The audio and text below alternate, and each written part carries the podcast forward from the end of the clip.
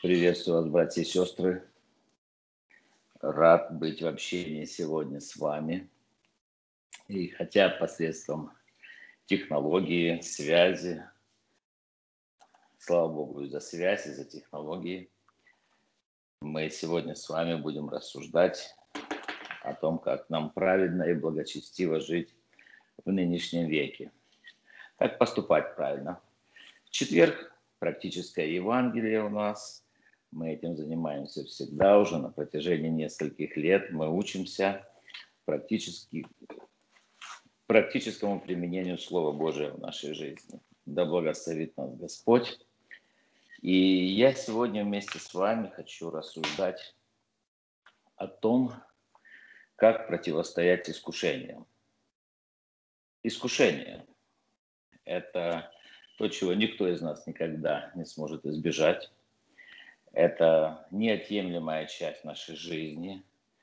Это то, чем мы с вами э, заняты, заняты в том смысле, что мы побеждаем ежедневно. Если не побеждаешь, значит ты побежден. И если ты не победил в искушении. Искушение, оно является же и испытанием и веры нашей, и основания нашего, упования нашего, да и всего того, что связано с нашей верой и хождением перед Богом. И гарантирует нам Слово Божье, и я могу только сказать, подтвердить, что каждый из нас ежедневно попадает под атаку искушения ежедневно. И нет такого дня, да, наверное, нет такой минуты, чтобы искушения не преследовали нас. Сила христианина в том, чтобы он смог победить всякое искушение, которое восстает на, на душу нашу. Поэтому мы сегодня с вами, а я думаю, что не только сегодня, возможно, даст Бог жизни и следующий четверг, мы с вами продолжим эту тему, потому что большая. И всего мы не сможем охватить в оставшееся нам время, но мы постараемся начать с того сегодня, что Слово Божье говорит нам, откуда приходят искушения, и что не нужно этому удивляться – не нужно говорить, ой, у меня такие уникальные искушения, что такие испытания, я даже не знаю, как, как я смогу победить все это. И мы, мы прочитаем с вами, что и по этому поводу говорит Слово Божие. Итак, практическое Евангелие, как побеждать в искушениях, как противостоять в искушениях или искушения. Кто есть, кто есть изобретатель искушения, кто есть автор искушения, кто за этим всем стоит. И есть ли рецепты в Слове Божьем. Итак, мы начинаем читать, дорогие друзья, первое послание Коринфянам. Коринфской церкви пишет апостол Павел. И почему он пишет ей, этой церкви, хотя он и многим другим церквям писал об этом – Первое послание Коринфянам, 10 глава. И будем читать с 12 стиха. «Посему или поэтому, кто думает, что он стоит, берегись, чтобы не упасть. Вас постигло искушение не иное, как человеческое.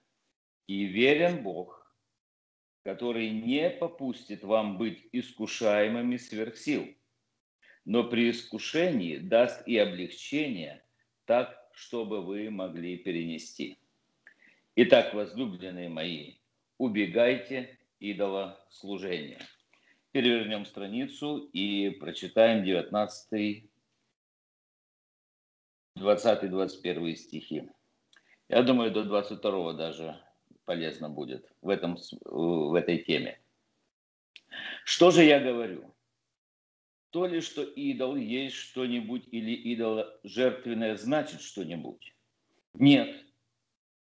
Но что язычники, принося жертвы, приносят бесам, а не Богу? Но я не хочу, чтобы мы были в общении с бесами. Не можете пить чашу Господней, чашу бесовскую. Не можете быть участниками в трапезе Господней, в трапезе бесовской. Неужели мы решимся раздражать Господа? Разве мы сильнее Его? Все мне позволительно, но не все полезно. Все мне позволительно, но не все назидает. Аминь. Друзья дорогие, братья и сестры, искушение нас тревожит. Есть даже такая песня у нас и пытки. Вот пытки искушениями. Это не обязательно пытки физические, хотя бы бывает и такое. За веру люди подвергаются пыткам. Но здесь говорится, наверное, о пытках духа нашего. Пытки тяжкие для кого? Каждый пусть из нас возложит скорбь и испытание свое все на него. Итак, искушение. Как нам избавиться? В то время, когда апостол писал это послание и размышлял об искушениях, он писал церкви в городе Коринфе. Повсеместно во всех городах языческого мира и даже в некоторых городах Израиля стояли в то время капища различным божествам, различным идолам, различным римским божествам и греческим божествам. И все это, и во всем этом языческом многобожии и мерзости идолопоклонства появлялись церкви христианские.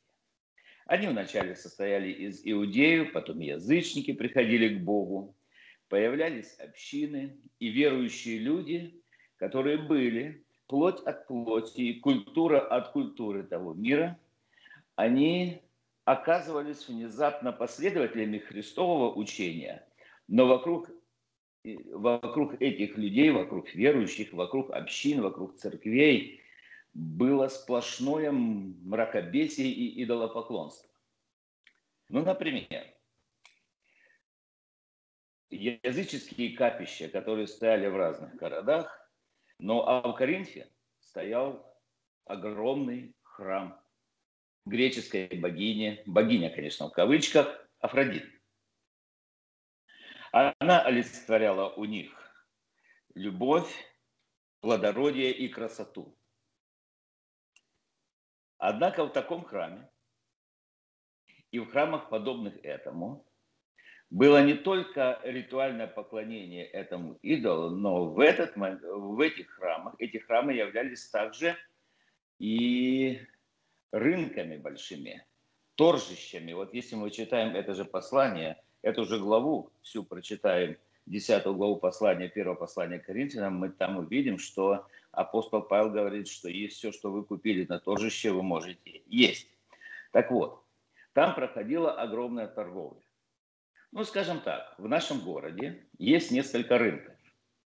И мы знаем уже, и в, и в каждом городе есть несколько рынков. Я говорю о славянском контексте, странах бывшего Советского Союза. Мы привыкли, что на некоторых рынках продукты хорошие, мы покупаем у того или другого человека. Что делалось в Коринфе? Например, храм Афродиты.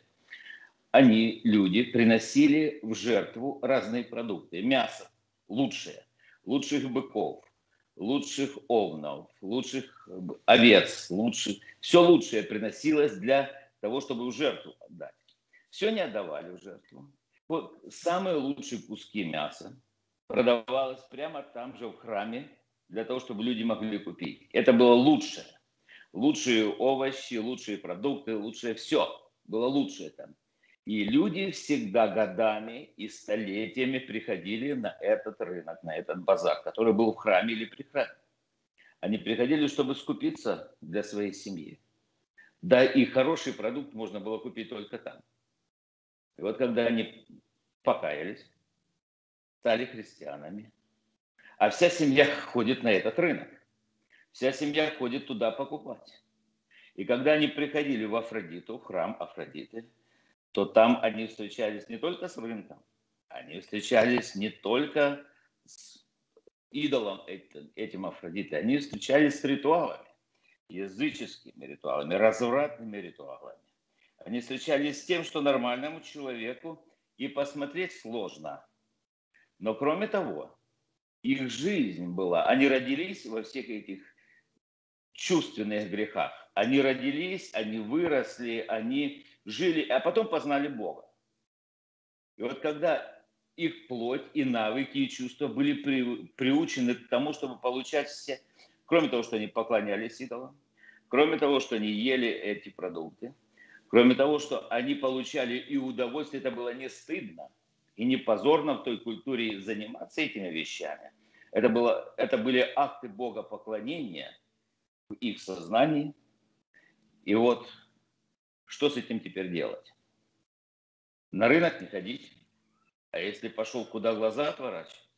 А если ты приходишь туда и ты видишь эти искушения, и апостол Павел адресует эту проблему. И он говорит, вас постигло искушение. Не иное, как человеческое. Но верен Бог, который не попустит вам быть искушаемыми сверх сил, но при искушении даст и облегчение. И я хочу вместе с вами рассуждать, дорогие друзья, о таких аспектах, как победить искушение. Первое.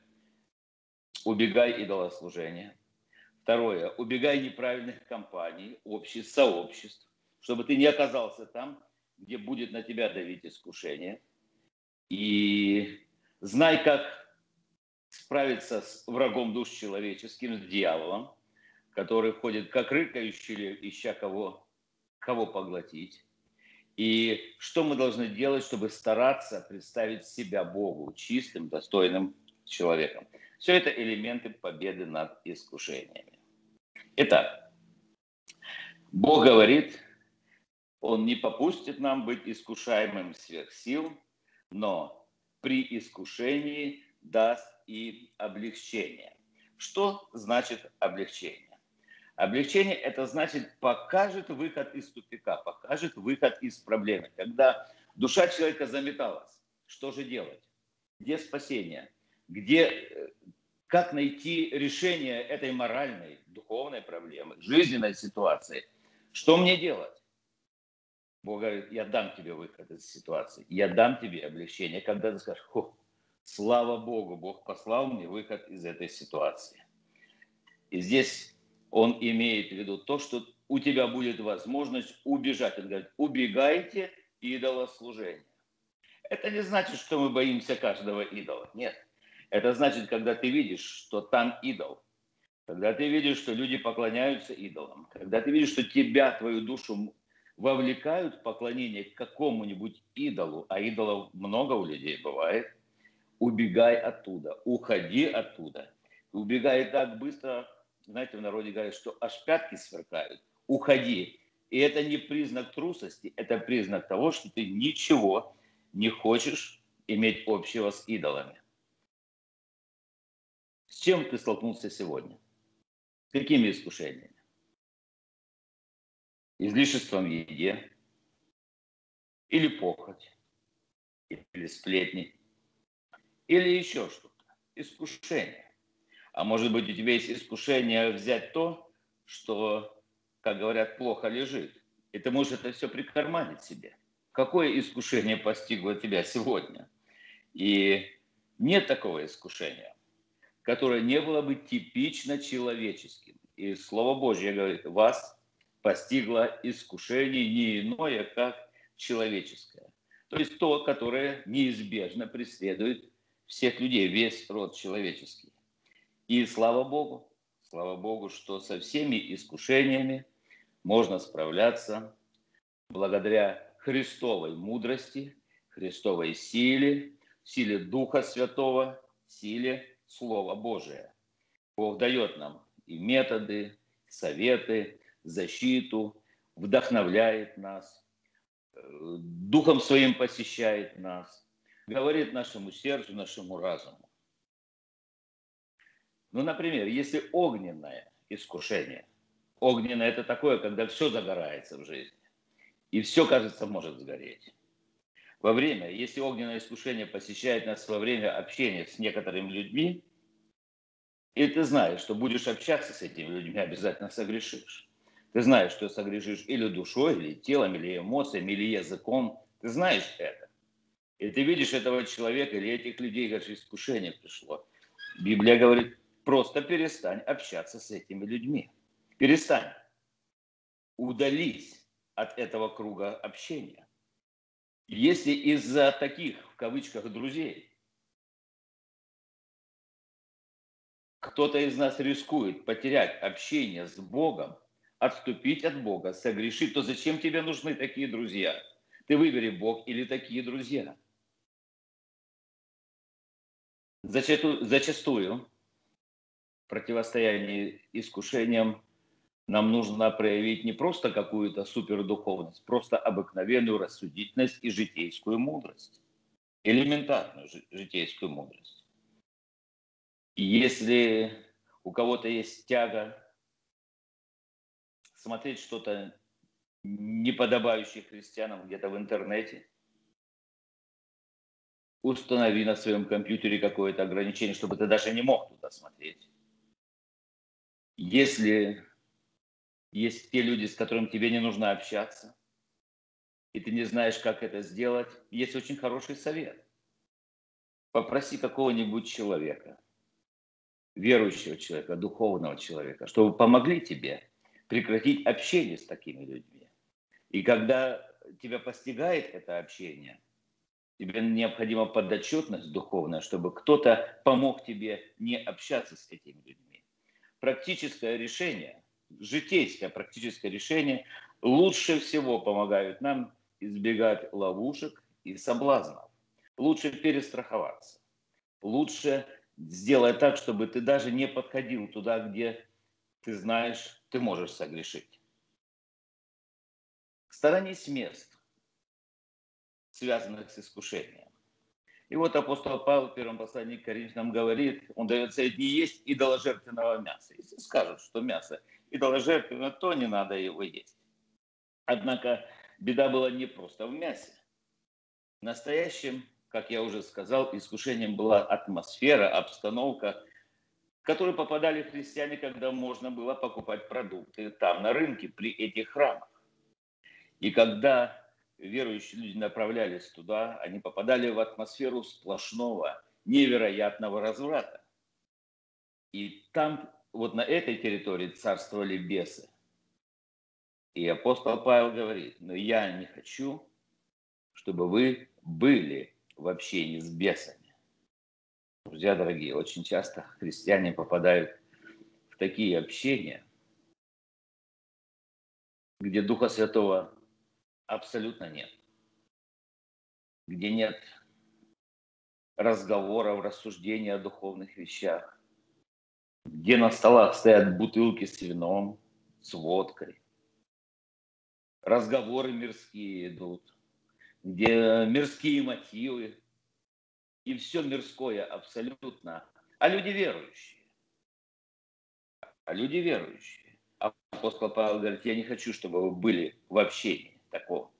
Кайнония. Здесь употребляется слово кайнония. Такое же слово употребляется для общения верующих людей друг с другом и с Богом.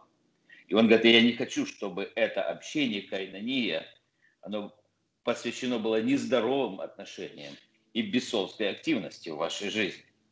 И если бы не было такого опасности, апостол Павел не предупреждал бы нас о том, что эта опасность существует.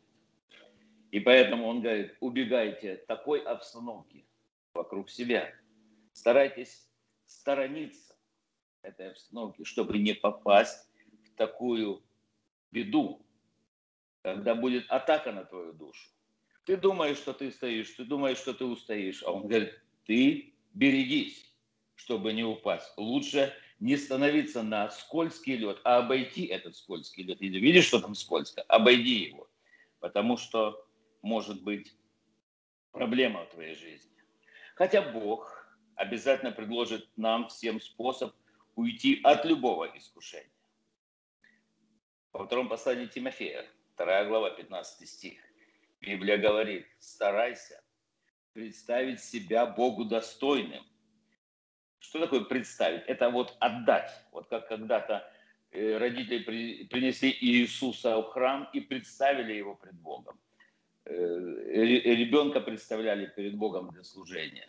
Когда мы рукополагаем служителей, мы представляем их. Когда мы благословляем крещаем их, мы представляем их перед Богом, возлагаем руки. Так Бог говорит, и себя представь перед Богом достойным, делателем неукоризненным, верным, верно преподающим слово истины. В земной жизни нас поджидают искушения. Следовательно, следовательно, повторяюсь, нам необходимо научиться противостоять им. И как явствует из первого послания Коринфянам, 10 глава, 13 и 14 стих, Бог повелевает нам и дает рецепты, что делать в случае, когда искушения приходят в нашу жизнь. Первое, старайся уйти от того места, где искушение. А если оно постигло тебя, не удивляйся. Такое искушение постигает и других верующих людей, но Бог дает силы и возможности устоять. Искушение не иное, как человеческое. Библия говорит нам о практическом применении этих уроков. Будьте же исполнители слова, а не слышатели, только обманывающие самих себя. О чем здесь идет речь? Иакова 1.22. Здесь речь идет, дорогие друзья, о том, что нужно в жизни своей исполнять Слово, стараться исполнить так, как оно написано. Как же мы можем исполнить Слово, если мы его не знаем? Исследуйте Писание. Вы думаете через них иметь жизнь вечную. Вникай в себя, в учение, занимайся с ним постоянно. Поступая так, спасешь и себя, и слушающих тебя. Послание к евреям, 12 глава, первый стих, евреям 12.1, записано прекрасное место Священного Писания, и я думаю, что мы с вами должны его знать на память. Я... Это классика, ее нужно запомнить и стараться исполнять в жизни. Здесь написано так. «Посему и мы, имея вокруг себя такое облако свидетелей, свергнем с себя всякое бремя и запинающий нас грех, и с терпением будем проходить предлежащее нам поприще. Что такое бремя? Что такое запинающий нас грех? Что такое, кто такие это облако свидетелей? Как проходить и что такое поприще? Вот давайте немного порассуждаем об этом, обо всем. Мы верующие, должны, мы верующие люди, мы христиане, мы члены церкви, мы должны жить согласно не стандартам мира, не стандартам нашей культуры, не стандартам общества. Некоторые люди говорят, вот, я живу, например, в Донбассе. Здесь мы живем по-донецки, по-донбасски. У нас есть даже пословица такая, Донбасс порожняк не гонит. Знаете, как подразумевает, что какая-то внутренняя сила, особенно гордость, достоинство есть. Те люди, которые живут в Москве, по-московски рассуждают. Те люди, которые живут в Киеве по-киевски, во Львове по-львовски, в, в Иерусалиме по-иерусалимски, в Галилее по-галилейски. Но знаете, дорогие друзья, мы, как верующие люди, должны поступать по Писанию. Вот по Писанию. Если мы хотим с вами перемен, если мы хотим устоять, если мы хотим быть верными Богу людьми, то нам необходимо жить согласно Слову Божию. Посему мы, пишет послание к евреям апостол, имеем такое облако свидетелей, свергнем с себя всякое бремя и запинающий нас грех. Как мы сказали в начале нашего рассуждения, практически во всех городах Римской империи, которая тогда существовала, были театры, были капища. И здесь говорится о Пергаме. О Пергаме. Пергам – это Пергамская церковь, напиши. А, Откровение, 2 глава, 13-14 стихи. Он говорит, я знаю, что ты живешь там, где престол сатаны. Это имеется в виду, там стояло капище, и там тоже какой-то идол был. Кажется, Дионис или Дионис, как там правильно его называть, этого идола я не знаю.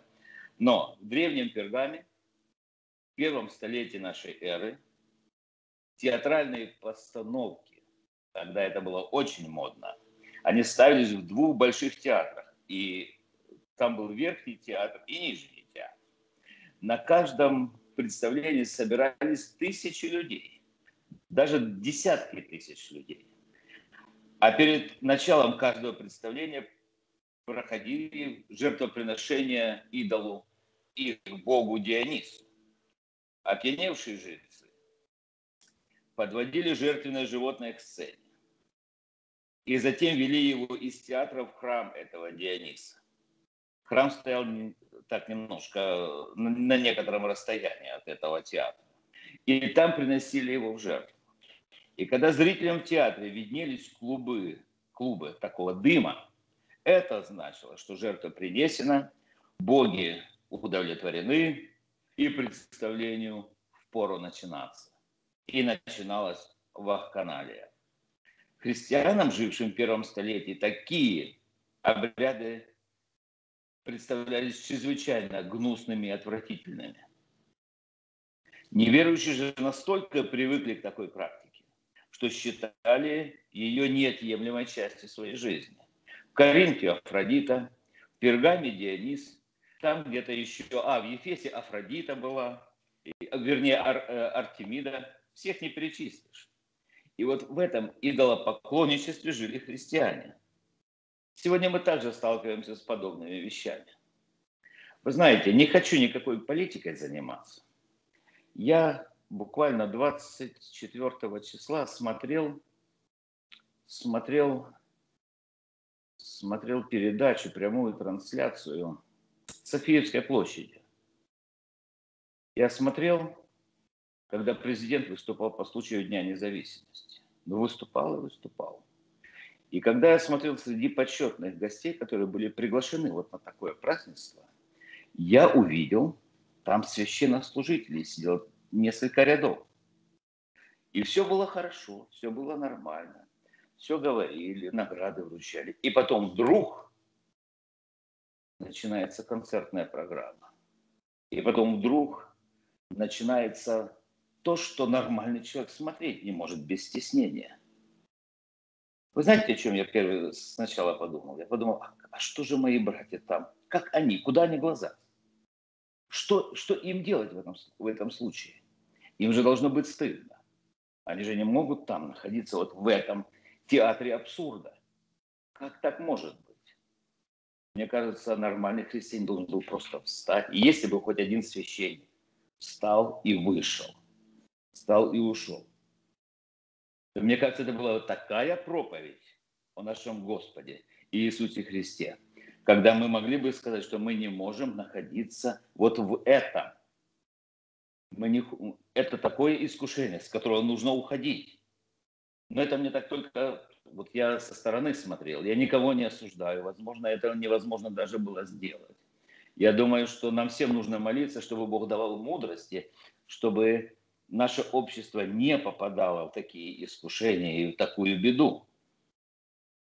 Если мы с вами, дорогие друзья, хотим перемен в нашей жизни, нам нужно проявить активную позицию. И нам нужно начать, начать что-то с этим делать.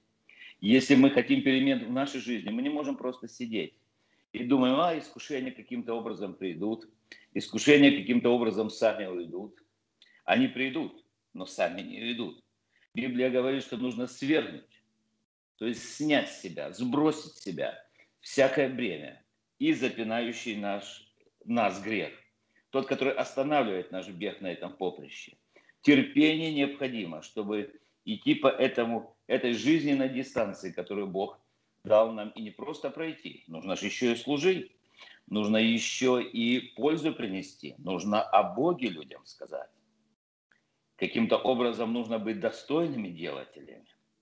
Я хотел бы, дорогие друзья, сказать, что это непростая задача. Это очень непростая задача, потому что за всем за этим стоит враг душ человеческий, дьявол. Дьявол, кстати, это не имя его, и сатана это не имя. Его имя Люцифер. А дьявол – это образ действия его. И он говорит, что он хочет, Библия говорит о нем, что он вор, и он приходит, чтобы украсть, убить и погубить. Украсть – это как, знаете, вор-карманник. Он не может, вот эти воры, они просто не могут, если они заходят в автобус или они заходят в общественный транспорт, он не может, он, он моментально видит, у кого что плохо лежит, и он готов сразу украсть. Я в этом году подвергся лично такому нападению. Я в одной гостинице положил, в хорошем месте, положил свой кошелек. На, вот прямо там на ресепшене. Я отвернул голову на три секунды. Я повернул, и нет ничего. Не стало документов, не стало Э, кредитных карточек, не стало ничего. Просто раз и все. Я посмотрел вокруг, и ничего нет. Вор. Вор приходит украсть, убить и погубить. И мы с вами должны быть бодрствующими людьми, зная, что противник наш, он ходит, как рыкающий лев. Для чего? Кого-то погубить.